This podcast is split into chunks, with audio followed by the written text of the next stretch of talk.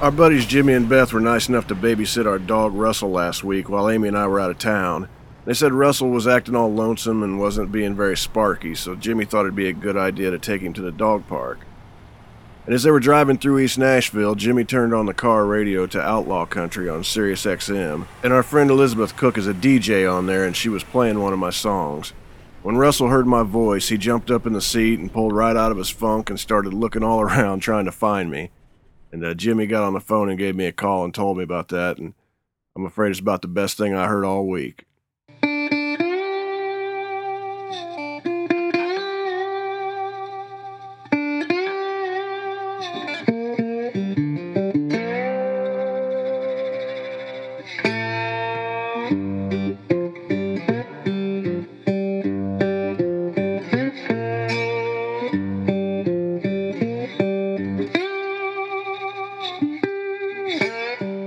Hi, friends. This is Otis Gibbs, and you're listening to Thanks for Giving a Damn. Welcome to my living room here in East Nashville, Tennessee.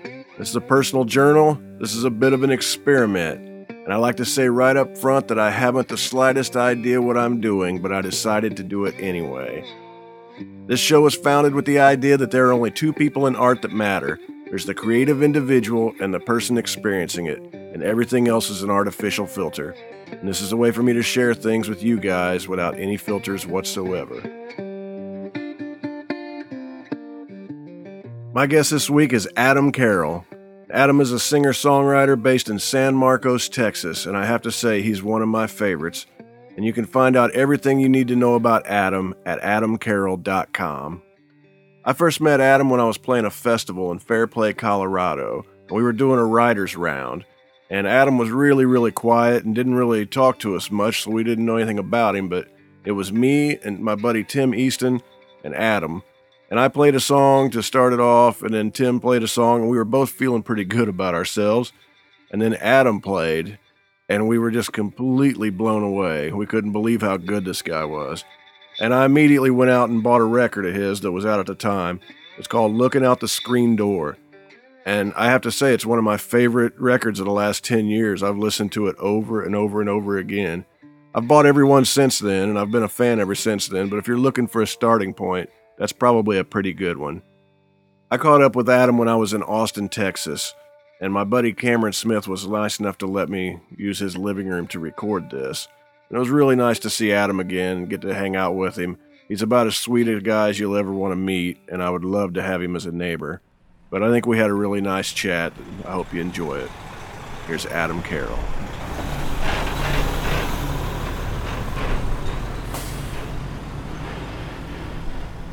Person was just saying that I was uh, lighting an e-cigarette in the old folks' home, which you don't actually light; you just smoke on it, and it's just vapor. And uh, you know, it turns some heads. It, it's, it turns some heads. Um, and I think that uh, you know, it's no danger to those people. I don't know why they should even care. You know, it's perfectly harmless. You know, it might, may, may. I think there might be, you know, some harm to me. You know, nicotine is not that great of a drug, but uh, hey, man, Is it water vapor that comes out of there? it's water vapor and uh, some kind of something else, which might be the bad part of it. I don't know. All I know is it doesn't emit any uh, carcinogens. You know, at least at least not uh, like a real cigarette does. So uh, nobody should give me any grief about my electronic cigarette, man. I'm doing the world a favor by uh, by doing this. But uh, yeah, man, I don't know. I've been trying to I've been trying to back off smoking, and sometimes it works and sometimes it doesn't. You know, uh, probably ought to just quit cold turkey. You know, but uh, How much were you smoking? You know, uh, not really all that much, but sometimes I'd smoke a lot if I was driving or playing a show or something. Yeah. You know, just on a regular day, it might only be a couple cigarettes a day. You know, so it's more of a binge type thing. You know, and uh, And on gig day, how, how many would you smoke on gig day? on gig day, you know, maybe a pack or half a pack or sometimes more, depending on what was going on with me. So uh, that's not always good, you know, for your singing or your harmonica playing. Um, But I think some people like the way it makes their voice. I've even heard people say they like to smoke because the way it makes your voice sound, which is odd, you know. Because why would you want to do that? I always, you know. But uh, maybe, maybe so. I guess Frank Sinatra, well, he was a smoker. Really? I heard it. Sometimes he would have a cigarette while he was recording. I'm sure you know a bunch of them would. You know, maybe there are some people who can just smoke all day, and they say Aretha Franklin could sing even when her when she couldn't talk because she smoked so many cigarettes. You know, so I'm constantly told in reviews or whatever that I have a whiskey voice and pack of cigarette smoke, and I just laugh and because I don't smoke and never drank, and yeah, I just think it's lousy journalism. yeah, yeah, yeah. It maybe you were just given that voice, and you didn't have to do all that other stuff to. Who knows, man? I would have rather had Pavarotti's voice, but this is the one I have. That's cool.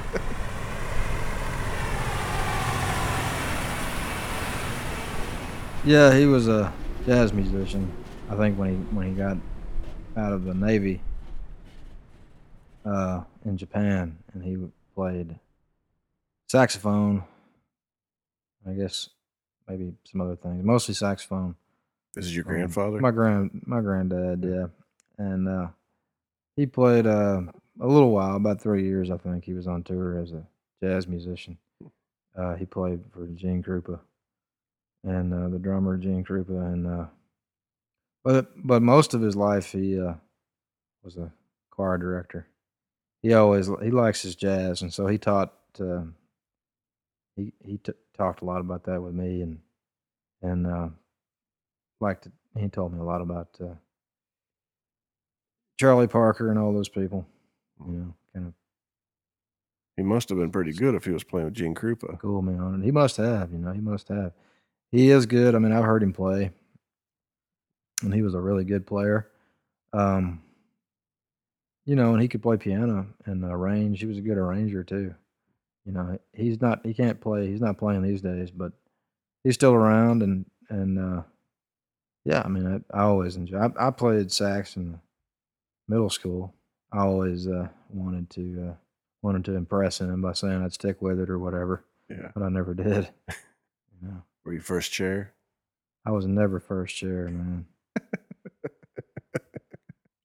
I was uh, never first chair. I think I might have been third chair for like for like a day, one time, but never, never. And I I told him one time, uh, I'm never gonna quit the saxophone.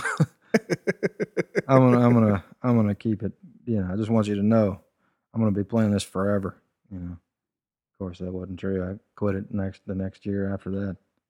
One time he fell asleep while I was I I, I played a uh, I had been practicing and uh, for a recital or whatever, and and my mom told him Adam has just learned this piece of music, and why don't you sit in here and hear him? He said, "Oh, sure."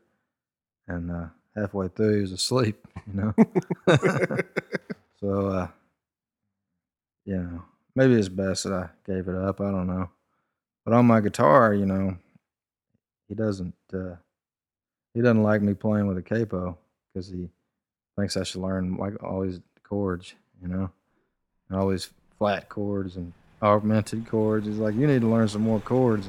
Get rid of that capo. I'm like, well, listen, you know, this is not a horn. I grew up in uh, Tyler, Texas, um, which is uh, 90 miles to the east of Dallas. Think about maybe 60 miles to the west of Shreveport. And so uh, that's where I grew up and went to high school and stuff. And uh, um, didn't really get into music as far as uh, songwriting until I was, you know, in my early 20s. Uh, just hearing uh, just my dad's record collection. He was into uh, Johnny Cash and Bob Dylan and Neil Young and John Prine and uh, Jimmy Rogers. He had a bunch of records. Um, and I don't know if some of them he maybe bought and some of them maybe some people had given him. Willie Nelson and all and the Outlaws and stuff. He had all those albums, and um, I guess some of my other friends' dads maybe had some of those too. But but um, at some point, I guess I I took his record collection, and moved it into my room, and I started listening to them. you know, and they were pretty cool. I I don't know what it is about my dad if he just stopped having time to hear all those, or because he didn't really bust them out. You know, he might he must have at some point that I don't. Uh, you know, when I I don't know wasn't old enough to appreciate it or whatever, but it was it, it was almost like uh, it was like at some point they were just they were just sitting there, so I just listened to them, and um, You don't have memories of him listening to it. You just remember him sitting there. I really don't remember him him listening to them. I just thought, well, he must have listened to all these, you know, or something. You know what I mean? But I never remember him actually sitting down. I mean, he may have put a few on and stuff, but uh, but anyway, I started listening to him, and I went and saw John Prine, uh, Dallas, a couple times, and that was really awesome. Um, How old were you then? I think I was like uh, maybe 23, but uh, that was really awesome to see somebody up there. Just seemed like they're doing whatever, just whatever he wanted to do, just just and doing really well. You know, it's pretty neat, man. And smoking cigarettes and playing and telling stories and just having everybody just hanging on every word of his. I mean, that I was pretty blown away, by by him, you know, and Guy Clark too, and and all those guys really. Um, I just, I never really understood how how they got where they were, wherever they were in their music or their life at the time, and then how and where I fit into all that. I could never figure that out, like like what that meant for me and what I would do with songwriting or or what that would mean for me. Period. I mean, I didn't really understand how I could be I could fit into that scheme that they were in, you know. It just didn't seem possible. It just didn't seem possible to me. I didn't I didn't understand how a person like me would have any business being anywhere in there, you know. Cuz those guys had like like the, the leather vests to perform in, you know. I couldn't imagine myself wearing one of those. I mean, I I think I think that you know and uh and so I don't I don't know, it's a mysterious thing like to think all those guys because they have they had fans, you know, from back when they first started, and I had not moved to Austin at that point, so I guess I didn't really understand, you know, where everybody went. I played in Dallas, um, I played some in Houston. I played maybe once in Austin. Um, I was opening for this lady, Diana Jones, and she had a weekly gig at the Cactus Cafe and I opened for her, and I opened for some other friends of mine that were called the Sharecroppers, Hmm.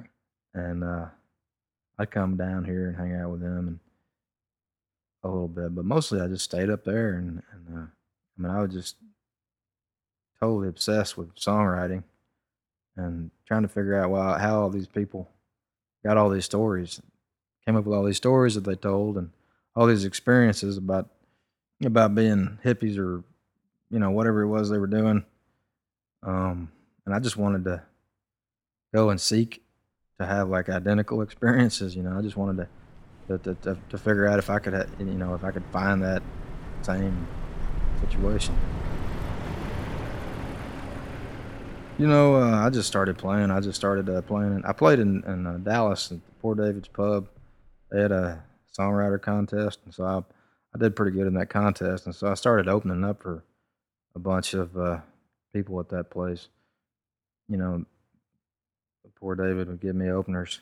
There'd be people touring through. And People touring through like Shake Russell and Dana Cooper, Ray Wylie Hubbard, or uh, and I met Lloyd Maines, and then I played some songs.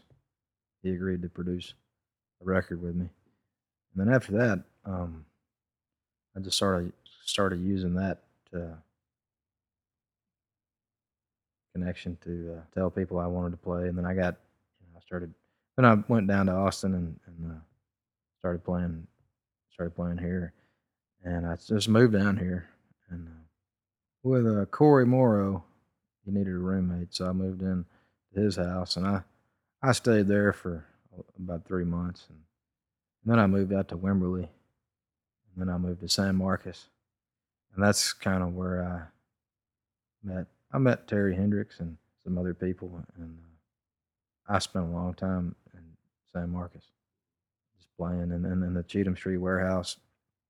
That Kent Finlay is like such a big uh, songwriter fan, and that's where you know Stevie Ray and George Strait got started, and I just really got kind of uh, adopted that place. I mean, he adopted me as a as a songwriter and friend, and uh, I just started uh, touring.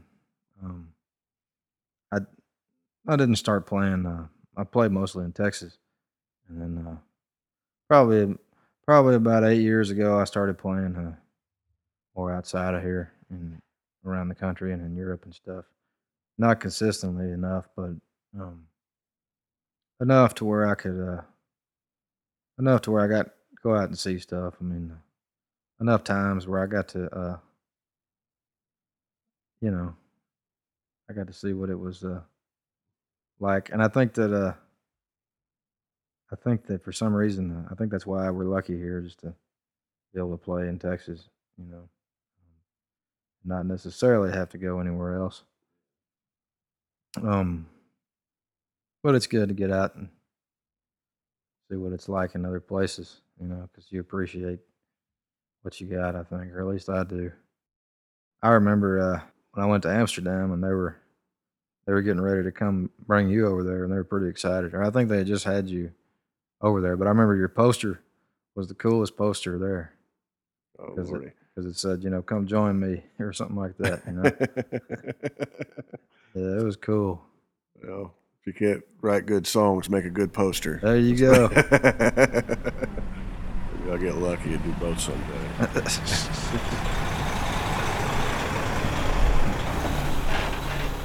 Spent the summer, a couple summers in Kerrville, you know, which is uh, northwest of here. And uh, a couple of my cousins were down there too. They- have these camps down there that a bunch of kids go to, and um, they had all heard Robert Earl from being in that area. Um, and was the first time that I had, and nobody knew Robert Earl where I was from, you know. And it's kind of the same thing, I think, in a way, with uh, Guy Clark, or you know, a lot of Texas people that sing about uh, Texas because there are so many different regions. Most people sing about, you know, in, like in South Texas, for instance, they have Garner State Park, and they have this big street dance, and they all gather around this big. Uh, I think it's a live oak tree. I'm not sure, but everybody in San Antonio and Houston, and and and uh, and further south, and and even out west, they all know about Garner State Park, and you know it's like a, a Texas tradition, but it's only really a South Texas tradition because people in Dallas or Tyler or wherever uh, don't. I never knew about it, and hardly anybody I knew knew about it. But but people that are south know know about that place, and like Rita Ballou, you know, I think that's about the Garner State Park dance, you know, and uh, Guy Clark. I saw him one time play in East Texas, and and he said, you know, uh, I, you know, he was playing, uh, about to play Rita Ballou, and he said, well, you know, when I travel around, you know, America and the rest of the world, I have to explain to everybody the significance of Garner State Park, you know, and nobody said anything. He was like, apparently y'all don't have a fucking clue what I'm talking about, do you? And he was, and they're like, and then I, you know, and uh, so I think that, uh, you know, a lot of like Texas people uh, seem to kind of look down on East Texas there as being kind of a netherworld, not worth uh, writing much about. You know what I mean? Like, and and uh, I guess my point being that I had never heard of Robert Earl Keen, but all these people from down there had, you know, that that he was kind of like a big at A and M and big at uh, big in that big in South Texas and San Antonio and Houston and all those places, and I never heard of him. And then and then some of my cousins had, and they, you know, and we listened to him, and and uh, what an amazing uh, guy, you know, and and uh, the stories he told about, you know, growing up and listening to bluegrass music and using his dad's credit card to, you know, to to buy beer and stuff like that, you know. And I thought, man, what an adventure! Like this guy actually did, you know, is explaining that, you know, that he was actually trying to, you know, trying to succeed at something that he might be likely to fail at, you know. And so, like, uh, you know, uh, I just never really, I just always thought he was amazing, just because he could write all these really good songs. Um, you know, his voice being kind of unique is like people, you know, it sounds, it might sound country, but it's, he's kind of like, to me, he's kind of like a folk singer, you know, and uh, kind of a complicated songwriter. And so, uh, uh, I uh, never really met Robert Earl, except for uh, he invited me to play at some of his uh, festivals um, in Houston, and then uh, then we met and uh, briefly, and we talked, and uh, um, and then he, uh, you know, he asked me to go on tour with him a couple times throughout the southeast, and I, and uh, Nice. that was cool. You know, that was really cool. And I found I found that uh, what I found was that that people up in the southeast. I mean, he had listening rooms, soft cedar listening rooms, and he had um, he had like you know probably some some places that were that were kind of stand up, you know, kind of semi rowdy places, you know, and uh, but most of them were like listening rooms, and it was probably almost, you know, it's probably six or seven hundred people in there, you know, and uh, It's a big listening room. that's a big listening room. That's a big listening room. And then and then I on the tour, you know, he he said, "Hey, listen, man, uh, I'd like you to open up at Gruene Hall for me." And uh, when- when we come back, and I said, "Well, oh, thank you so much, uh, man, that'd be a big honor." He's like, "Yeah, yeah, yeah, whatever." He's like, uh, "It's not going to be like here, you know. It's going to be like loud and obnoxious and." I mean, I had been to Gruene before and played there and stuff, but I compared to this tour, I mean, it was like when we got back to Gruene, it was loud and everybody was yelling and stuff, and I just got up there and played solo, but but there is something about a, you know, everybody says Texas and they're all rowdy and everything, and uh, I never really believed. I mean, I I knew that, but I didn't really. I thought that was exaggerated.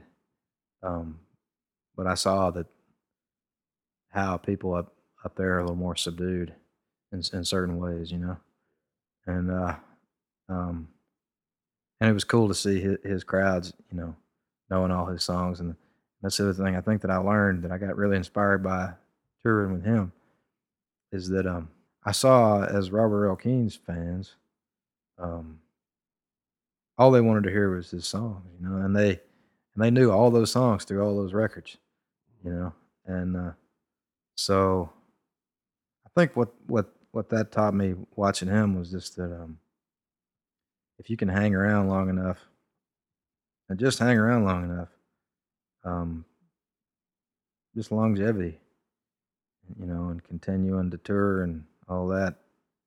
It's probably the hardest thing for me to try and remember because when things get slow for me, I get uh, wondering what I'm supposed to be doing, you know, and I just, you know, but the songs are still out there.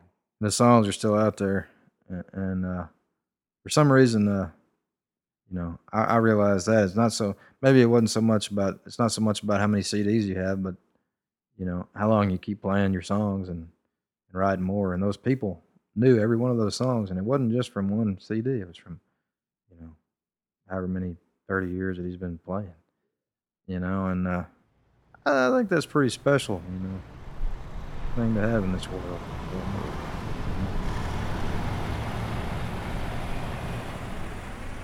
You once told me something about was it cedar cutters, cedar choppers? Cedar choppers, yeah. What is that? Tell me. Well, you know, I don't know uh, the exact definition. I think everybody has their own uh, uh, definition of it, but I think what it is is like you know different parts of you know the hill country here in this area, Austin, San Antonio, Waco, uh, and then out west toward the desert. You know, just covered with cedar. You know, of course, as you know. And then even up up around Fort Worth and Dallas, they even have it up there in certain parts. And so, I guess they they just sort of have these. Uh, you know, I know in the Great Depression, they they hired these guys. They called them cedar choppers just to clear the cedar away. Because what happened was, is that the hill country used to have these tall grasses when people first came, when white people first came here, but nobody knew that the soil underneath was was terrible and just rocky. And so, after like a couple generations of grazing, it just turned into rocks. And then the cedar is the only thing that would grow on it anymore. I've always heard that, that and sometime, and I've, I'm not exactly sure where the term came from, but I know that there was whole families that would like travel, kind of like as like migrant laborers, even you know, to just clear cedar and cut cedar, and they would have axes and stuff. But I think, you know, maybe what the term, like what you told me about the term hill jack, Yeah. and I think it's kind of, you know, that also people in the backwoods that you might not, uh, you know, you might people out in the backwoods, you know, that are making moonshine and cutting down cedar, and shooting shooting people and doing whatever. You know, It could be derogatory. I think it could be derogatory or it could be just like uh, colorful. Yeah. You know, depending on who it is. If I bring it up in polite conversation, I might not get punched. I think you will get a thumbs up sign. Okay. Now, don't hold me to that. I'll say Adam Carroll said. Sit you. Uh, you know, my dad took me bird hunting. Um, I never, I hunted deer, I think once, and I never even saw a deer. You know, uh, you know, for me, it just seems like once you kill a deer, that the fun must just stop right there. You know, then you have to skin it and drag it out of the woods.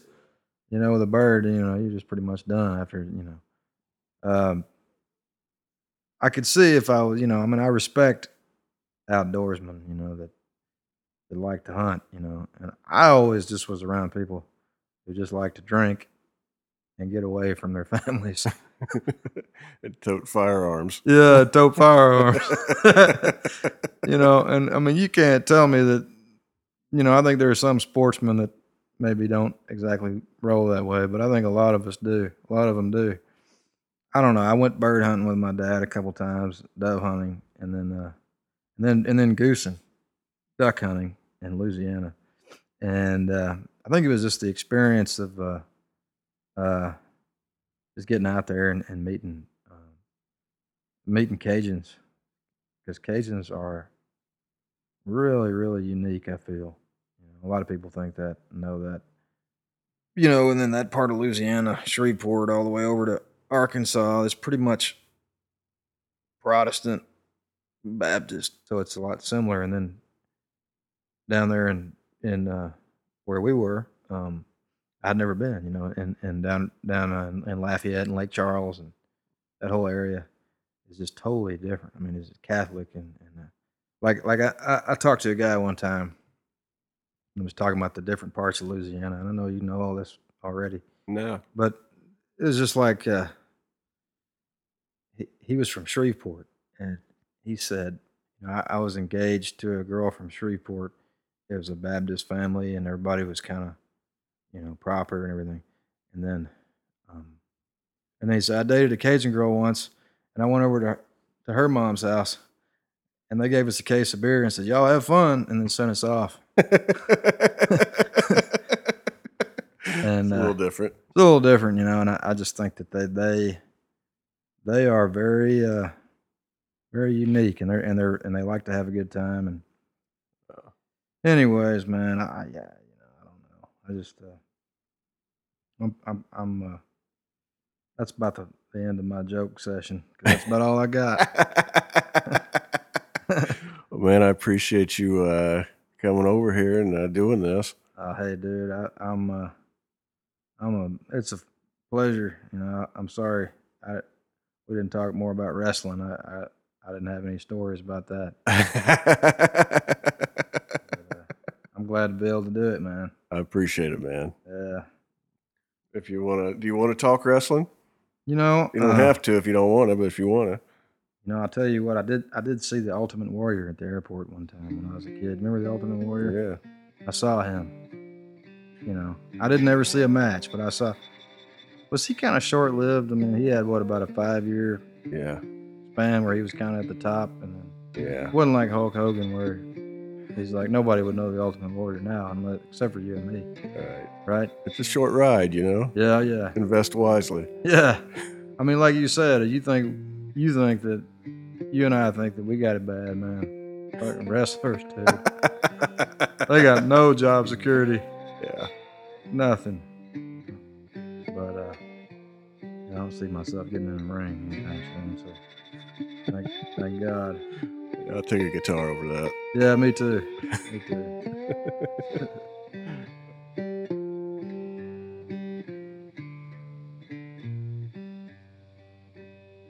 I'd like to thank everybody for listening in, and I'd like to thank Adam for sitting down and chatting with me.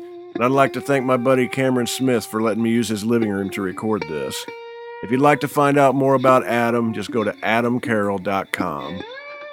If you'd like to help support this show, just go to otisgibbs.com and you can pick up a CD, a t shirt, you can download any record I've made, you can buy one of my photographic prints, you can buy one of Amy's records, you can buy one of Amy's children's books. But anything that you buy, we'll mail from our living room to yours and we'll even put in a little thank you note. If you'd like to help out but you're a little short on cash, just go to iTunes and leave us a five star review. Leave a comment, it'll just take you a second. And uh, it'll help us move up in the search rankings and it'll help a lot more people find out about this show. But if you enjoy this show or you enjoy my music, please take the time to tell a friend and help us spread the word. And if you'd like to send us a message, we'd love to hear from you. I might even read it on the air.